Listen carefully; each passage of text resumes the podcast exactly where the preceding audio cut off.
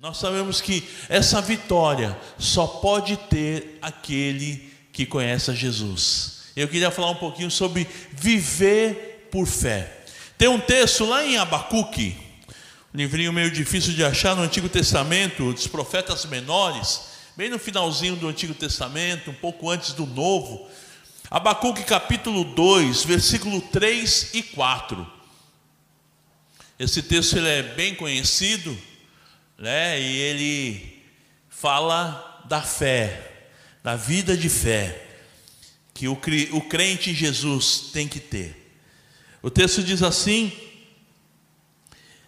Mas o justo viverá pela fé. E o versículo 4: Pode até parecer que vai tardar, que vai demorar. Espera, porque certamente virá, não tardará. Vamos orar? Querido Deus e Pai, nós te louvamos e te agradecemos já pelos louvores que pudemos cantar e celebrar ao Senhor. Te agradecemos, ó Pai, pela tua presença, por cada vida que está, ó Pai, assistindo esse culto, esta, essa, esse culto de vida vitoriosa. Tu conheces, Senhor, os corações, aqueles que ainda vão assistir, ó Deus, se eu possa estar falando em cada vida, pelo YouTube, pelo Facebook, que o Senhor fale de uma forma sobrenatural nós te agradecemos, nós te louvamos, nós te bendizemos, no nome de Jesus. Amém. Pela fé, né? Viver pela fé. Parece que vai demorar, né? Mas o texto diz: espera, porque certamente virá, não tardará. Creia. Eu não sei o que você tem passado, qual o tipo de dificuldade, qual a luta que você está vivendo nesses dias, mas creia, não vai demorar, não vai tardar. No momento oportuno, Ele vai fazer a obra, Ele vai completar a obra no nome de Jesus. Eu queria que você abrisse comigo a sua Bíblia lá no livro de Êxodo. Só foi uma introdução esse texto de Abacuque, mas no livro de Êxodo, do capítulo 3, versículos 7 e 8. Êxodo 3, versículos 7 e 8. A palavra de Deus fala de um momento, quando você está procurando aí, achando, fala de um momento onde o povo estava escravizado há 400 anos. Estava lá no Egito, você conhece a história bíblica.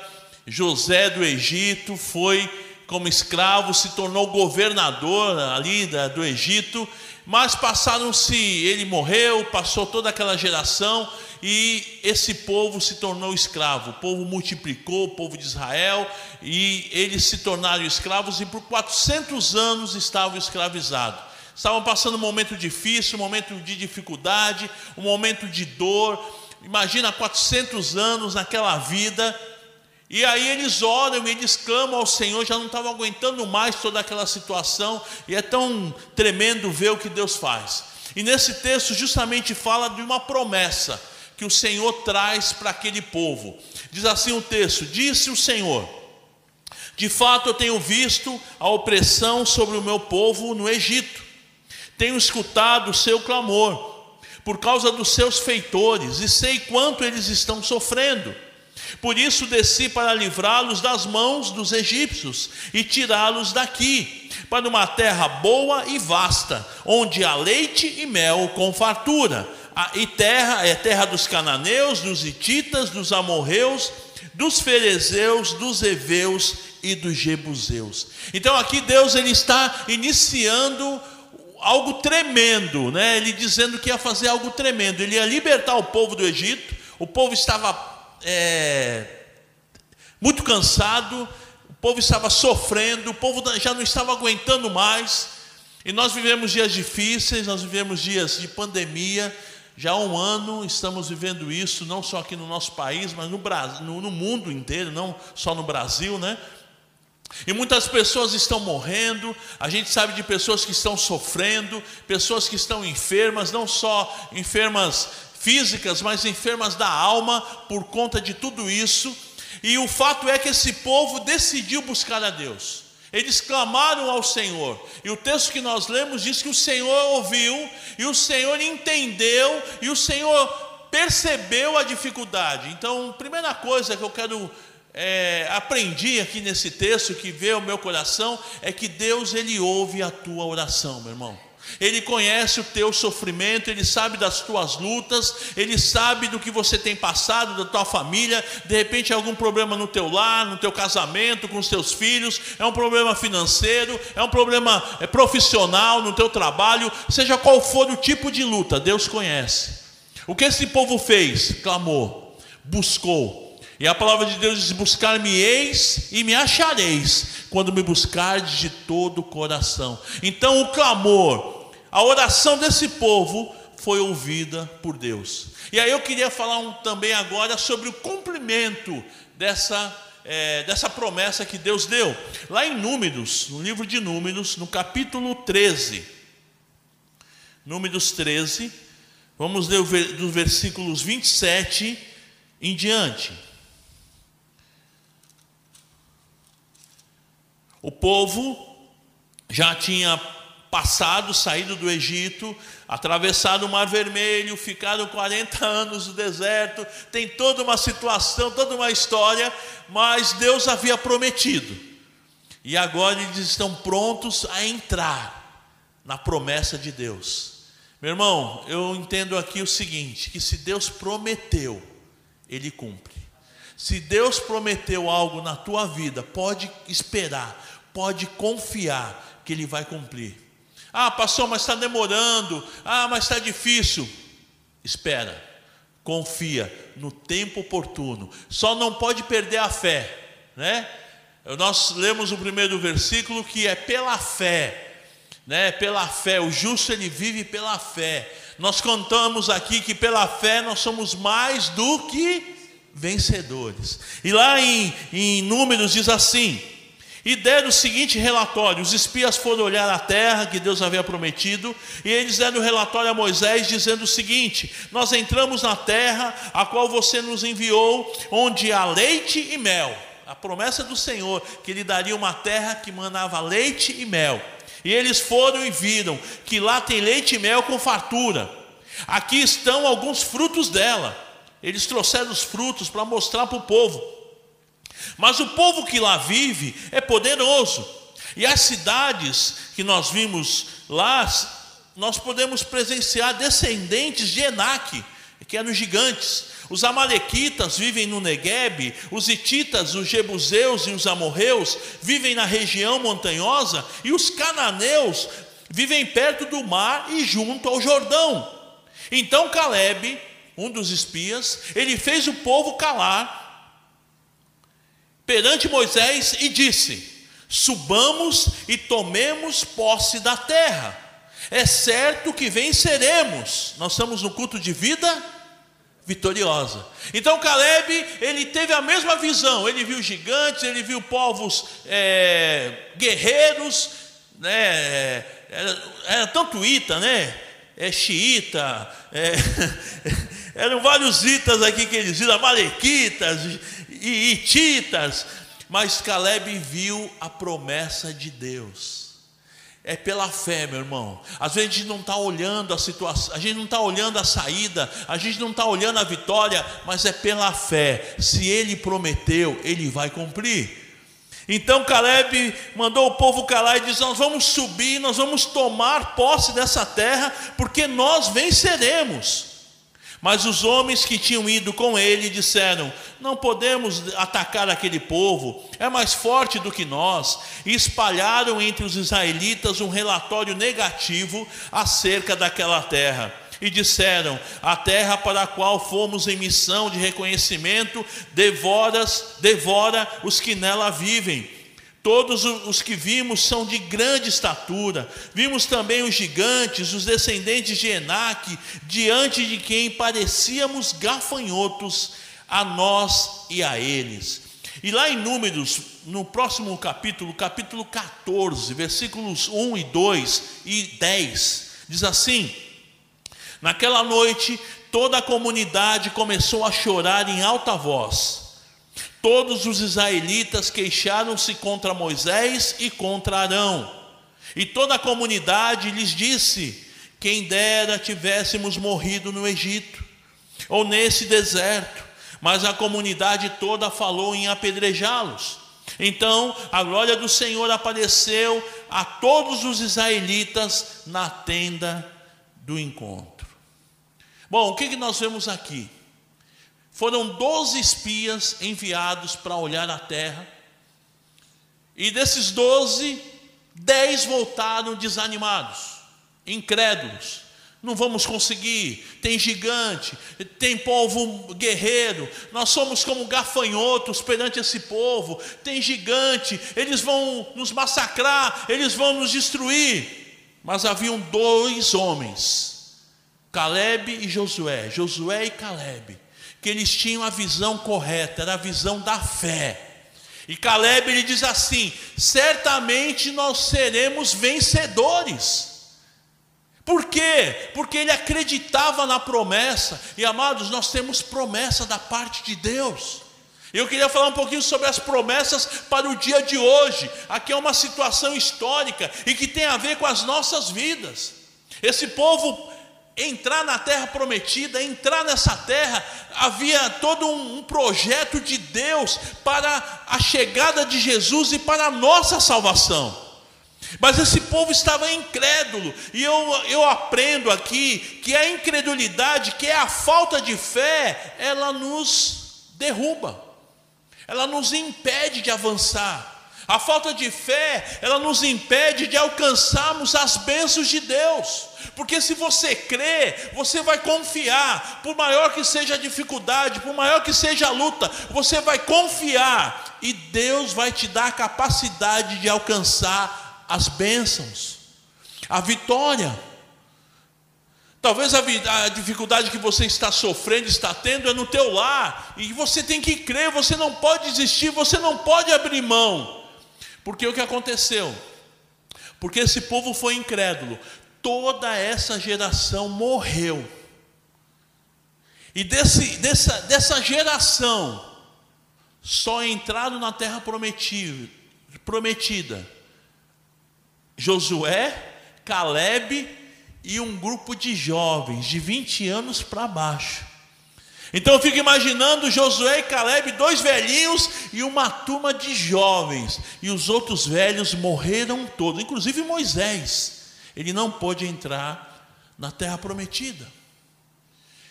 A incredulidade, que é a falta de fé, ela nos impede de vermos de provarmos das promessas e das bênçãos de Deus.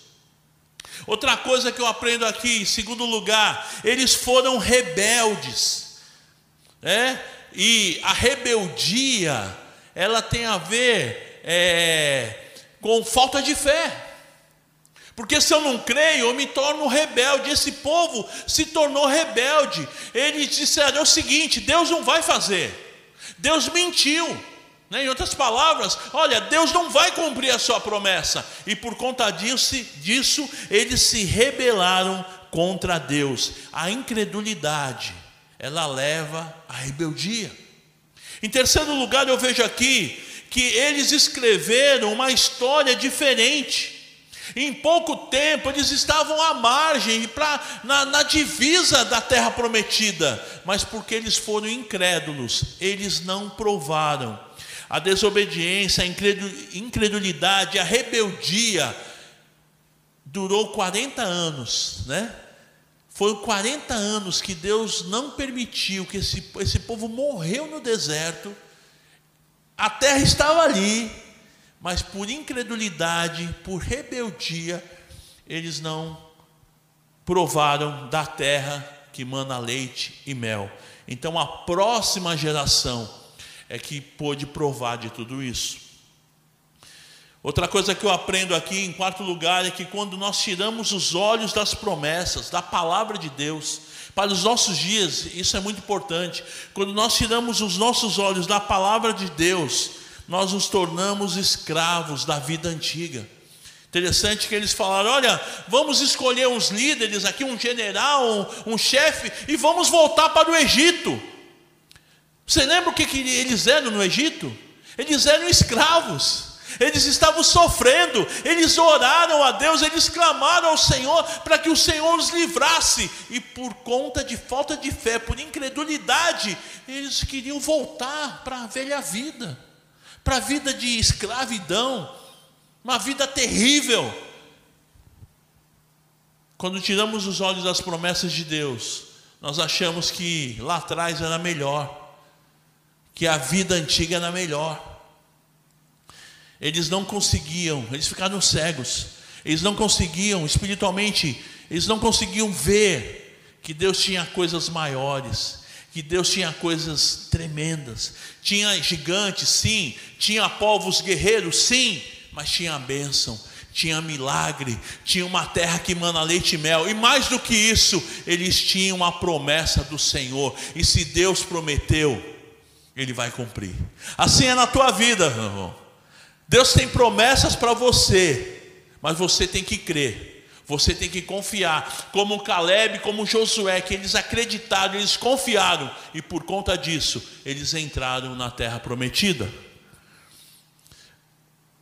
Eles perderam a razão, ficaram cegos e surdos, eles não conseguiam ouvir a voz de Deus.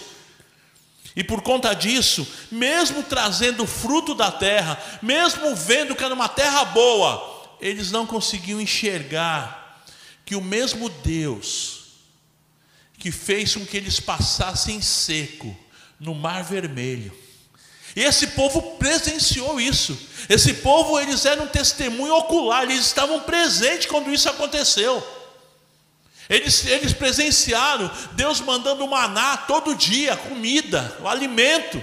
Aí eles tiveram vontade de comer carne, Deus mandou as codornizes para que eles comessem carne.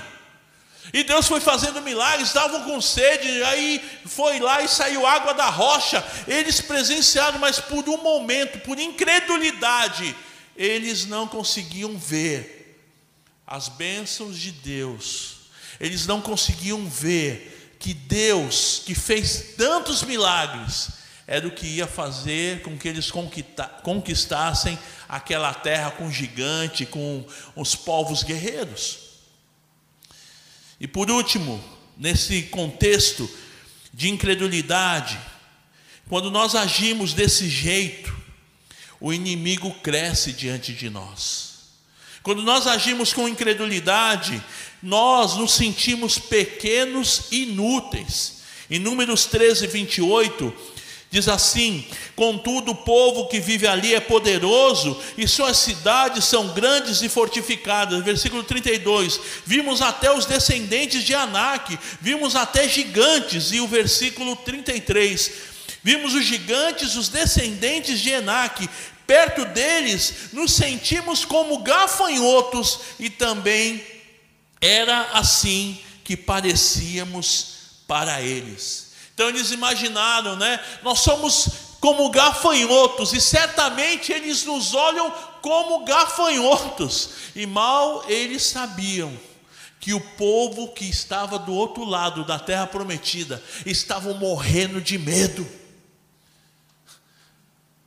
imaginando que aquele povo que atravessou o Mar Vermelho, que o mar fechou em cima do exército do, dos egípcios, era esse Deus que agia na vida desse povo, mas o povo, por incredulidade, por não crer nas promessas de Deus, por não acreditar no Senhor, eles achavam que eram tão pequenos e que o povo achava que eles eram pequenos mesmo. Na verdade, meu irmão, não é na nossa força, não somos nós que somos gigantes. Né? O pessoal tem o hábito de falar assim: e aí, como é que você está? E aí a pessoa responde: apesar de mim, está tudo bem. Porque apesar de mim, nós temos um Deus maravilhoso, amém? Não é a nossa fé, o tamanho da minha fé, o tamanho, ah, eu tenho tantos anos de convertido, não é nada disso, é o tamanho do nosso Deus que nós confiamos e nós cremos. E esse povo perdeu tudo isso. Que quadro trágico eu, eu vejo aqui. E será que nós estamos vivendo isso? De incredulidade, uma vida é, de, de desespero nos dias atuais. Né? Eu relacionei aqui crise no país, crise no mundo, é a pandemia, é o desemprego, é a corrupção, são as tentações que nós temos. Quantas vezes nós somos tentados a desanimar, a, a voltar para trás, a não confiar no Senhor. Será que nós estamos vivendo o mesmo a mesma situação que esse povo, um povo incrédulo, um povo que não conseguia perceber que o mesmo Deus que abriu o mar, que libertou aquele povo que estava escravizado há 400 anos, o mesmo Deus que fez tantos milagres, de dia havia uma nuvem trazendo sombra sobre o povo do deserto, de noite uma coluna de fogo trazendo proteção, espantando os inimigos, os animais selvagens. Deus estava presente na vida daquele povo. Mas quando nós somos incrédulos, nós não conseguimos enxergar a mão de Deus. Nós não conseguimos enxergar o que Deus tem para nós. E o que, que nós aprendemos com a atitude desse povo, o povo de Israel? O que fazer? E aí, três pontos que eu queria terminar. Primeiro, nós devemos crer nas promessas. As promessas de Deus estão escritas na Bíblia. Nós temos promessas maravilhosas. Nós devemos crer, como Caleb, como Josué acreditaram.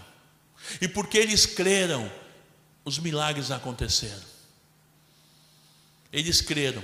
O nosso papel como cristãos é crer.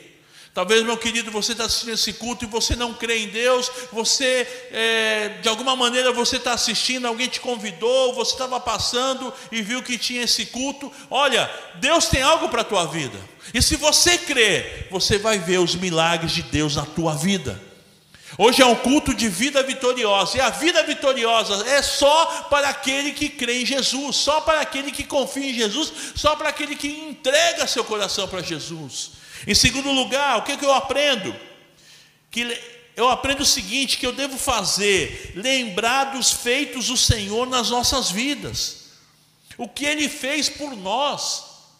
E aí vem no meu coração a história de Davi. Lá em 1 Samuel capítulo 17, não precisa abrir, mas se você quiser anotar, versículos 34 e 35, a palavra de Deus diz sobre um, um garoto que era pastor de ovelha, chamado Davi, e que se tornou o rei Davi, muito conhecido. Davi então decidiu enfrentar um gigante. Esse mesmo, esse Golias, que era da, era da descendência dos Enaques, né? Que, que tanto trouxe medo sobre aquele povo. Então Davi ele foi enfrentar. Mas o que que fez Davi enfrentar um gigante? Ele era um jovem, pouco mais de 17 anos, pastor de ovelhas, não era guerreiro, mas ele decidiu enfrentar. Por quê? Porque ele teve uma experiência com Deus. Um dia, um leão atacou as suas ovelhas. Ele foi e venceu aquele leão, porque ele confiou no Senhor e o Senhor deu força. De uma outra situação, um urso veio para atacar as ovelhas e Davi novamente foi, enfrentou aquele urso e Deus deu vitória. Baseado naquela experiência, ele enfrentou aquele gigante. E você conhece a história. Deus deu vitória sobre o gigante. Em terceiro e último lugar, a história de Davi foi diferente, porque ele olhou para o Deus que ele cria. Ele não olhou para o gigante, o gigante tinha quase 3 metros, 2 metros e 90 mais ou menos. Mas ele não olhou para aquele gigante, ele olhou acima do gigante. Eu gosto tanto dessa história, porque ele olhou acima, e eu gosto dessa história porque é, tem a ver com a nossa vida. Davi, ele não era sobrenatural no sentido de ser um cara forte, um cara preparado, um cara musculoso. Não, o texto diz, se você for ver lá em 1 Samuel 17, que ele era um jovem de gentil aspecto, era um menino magrinho. Mas o que, que, ele, o que, que ele tinha de especial? O que, que você tem de especial? O que, que nós podemos ter de especial? É confiar e crer no Senhor. E porque ele creu, a história dele foi diferente. Porque ele olhou para Deus, ele teve vitória sobre aquele gigante. Com uma funda, tipo de um estilingue, e uma pedra, ele rodou, rodou, rodou, e aquela pedra cravou na testa daquele gigante. Aquele gigante ficou atordoado, caiu no chão, e com, as próprias, com a própria espada do gigante, ele foi e cortou a cabeça. gigantes estão vindo sobre nós. O gigante da pandemia, o gigante do desemprego, o gigante eh, das situações difíceis, o gigante, são gigantes que se levantam sobre as nossas vidas. Mas se eu tivesse aqui um cartaz, eu escreveria em, em letras garrafais, letras maiúsculas: o gigante vem sobre a nossa vida, mas Deus é maior. Amém? Deus é maior. Deus é maior. E eu quero terminar com algumas promessas de Deus para as nossas vidas hoje. Tome posse dessas promessas, meu querido. Você que está em casa, no Facebook, ou mesmo no trabalho, está dirigindo, está ouvindo, tome posse dessas promessas. Que diz, primeiro, em Filipenses 3:20, ele pode fazer, Deus pode fazer infinitamente mais do que tudo que pedimos ou pensamos. Ele pode fazer infinitamente mais do que você pode imaginar. Filipenses 3:20.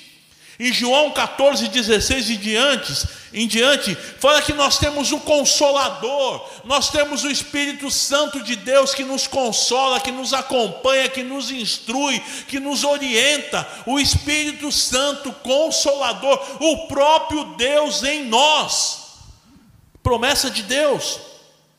Em Mateus 28, 18, fala sobre a presença garantida de que Ele estaria conosco, que Ele está conosco todos os dias. Mateus 28, eu estarei, Jesus falando, eu estarei com você todos os dias até o fim. Que promessa maravilhosa! Jesus está conosco, o Filho de Deus, o Deus dos deuses, o Senhor dos senhores. Ele é presente na tua vida. Outra promessa, Filipenses 4,13: posso todas as coisas naquele que me fortalece. Posso todas as coisas. Você tem poder, meu irmão. O Senhor te, te dá poder. E você pode todas as coisas naquele que te fortalece, em Jesus. Romanos 8, 31, 37. Ele vai nos dar tudo. Em Cristo Jesus nós somos mais do que vencedores. Amém? Mais do que vencedores. Outra promessa, Salmo 23: Não nos falta nada, o Senhor é meu pastor e nada me faltará. Glória a Deus. Na paz, Ele vai nos dar passos verdejantes, nas lutas, Ele estará conosco, até no vale da sombra da morte. Porque Josué e Caleb confiaram no Senhor porque Josué e Caleb acreditaram nas promessas de Deus e de que o mesmo Deus que prometeu é o Deus que cumpre, eles puderam entrar na terra prometida. Eles puderam provar dos milagres, das bênçãos, das maravilhas. E hoje não é diferente. Se você confiar, se você crer, se você tomar posse das promessas, Ele vai cumprir na tua vida, no teu lar, na tua família, nos teus sonhos, nos teus negócios. Grandes coisas o Senhor vai fazer em você, no nome de Jesus. Você crê nisso? Você crê, você confia nisso? Você que confia, olha comigo agora tomando posse dessa bênção que é confiar no Senhor, de que Ele tem promessas para as nossas vidas. Hoje é culto de vida vitoriosa, e eu creio que Deus tem vitória para você, meu irmão. Deus tem bênçãos para você, assim como Ele prometeu que Ele daria uma terra que mana leite e mel, e aquele povo creu e aí entrou, e quem não creu não entrou. Se você crê, Ele vai fazer milagres, Ele vai abrir portas à tua vida, em nome de Jesus. Querido Deus e Pai, nós estamos orando e esse povo que crê, que confia em Ti, está colocando as suas vidas, ó Pai, diante do Senhor. E nós, ó Pai, temos certeza e confiamos nas Tuas promessas, que o Senhor que prometeu é fiel para cumprir. E que em Cristo Jesus nós somos mais do que vencedores, e que em Jesus nós podemos fazer infinitamente mais do que eu possa pensar ou imaginar. Que em Cristo Jesus nada nos falta. Oh, Pai, nós tomamos posse das promessas do Senhor. Eu creio que o Senhor tem milagre para cada um de nós. O Senhor tem milagres, o Senhor tem bênçãos, o Senhor tem maravilhas. Faz isso, Pai, nesta vida, no lar desse querido, dessa querida, na família desse querido. Oh Pai, nos sonhos, oh Pai, faz a tua obra. Nos negócios, abre as portas, fecha aquelas portas que não vêm do Senhor. Oh Deus, esse querido está buscando direção, dá direção a ele, Senhor. Mostra o caminho que ele deve andar. Seja no trabalho, seja o Senhor na área familiar, opera milagres sobre o teu filho, em nome de Jesus. Nós confiamos em Ti, ó Pai, e cremos que os milagres acontecerão, que muitos milagres já estão acontecendo. Nós tomamos posse dessa verdade, da tua palavra, das tuas promessas, no nome de Jesus. Amém. Amém, querido. Creia, confie que Deus tem milagres para você. Eu queria orar com você que ainda não teve esse privilégio de convidar Jesus para ser o teu Senhor e o teu Salvador. Eu fiz isso quando eu tinha 15 anos. Há 40 anos atrás eu fiz isso. Eu era um garoto, mas eu, a minha vida estava tão ruim. Eu não tinha paz, eu não tinha razão de viver. Mas quando me anunciaram Jesus, quando me falaram desse Jesus maravilhoso, eu não tive dúvida eu abri o meu coração e eu convidei Jesus para entrar na minha vida e mudar a minha história. E nesses 40 anos, desde 1981, janeiro de 81 até aqui, grandes coisas o Senhor tem feito por nós. Grandes coisas o Senhor tem feito na minha vida. Da mesma maneira que Ele fez isso em mim, Ele pode fazer em você. Eu vou emprestar as minhas palavras e você vai repeti-las. E essas palavras você vai estar convidando Jesus para dirigir a tua vida. Não mais você dirigir do teu jeito, da maneira que você aprendeu. Não, agora você vai deixar nas mãos de Deus. Porque até aqui você tem tentado dirigir, olha como está a tua vida. Eu estava com a minha vida destruída, mesmo com pouco, an, pouco idade, com 15 anos, eu não tinha razão de viver. Mas quando Jesus entrou, Ele mudou totalmente a minha história. Ele me deu paz, Ele me deu esperança, Ele me deu vida. Que coisa gostosa. E ainda hoje, eu posso confiar nesse Deus, que Ele não me desampara, Ele está presente na minha vida todos os dias. Se você deseja, receber Jesus como teu Senhor e teu Salvador, fecha teus olhos onde você está e repete uma oração comigo. Diga assim: Querido Deus e Pai, ao ouvir a tua palavra, eu abro o meu coração e recebo a Jesus como meu Senhor e meu Salvador. Eu creio que o que o Senhor fez na cruz, em morrer no meu lugar, teve resultado, porque eu creio em Ti eu estou tendo vida e vida com abundância. Perdoa os meus pecados e me recebe como teu filho. É que eu te peço, é que eu te agradeço, no nome de Jesus. Amém. Eu quero orar com você, querido Deus e Pai. Eu quero apresentar esse querido, essa querida que tomou essa decisão, que fez a sua oração. Oh Deus, que o teu nome, que a tua presença possa fazer a diferença nessa vida, no nome de Jesus. Oh Deus, opera milagres, opera maravilhas sobre este coração, sobre esta vida, no nome de Jesus. Amém.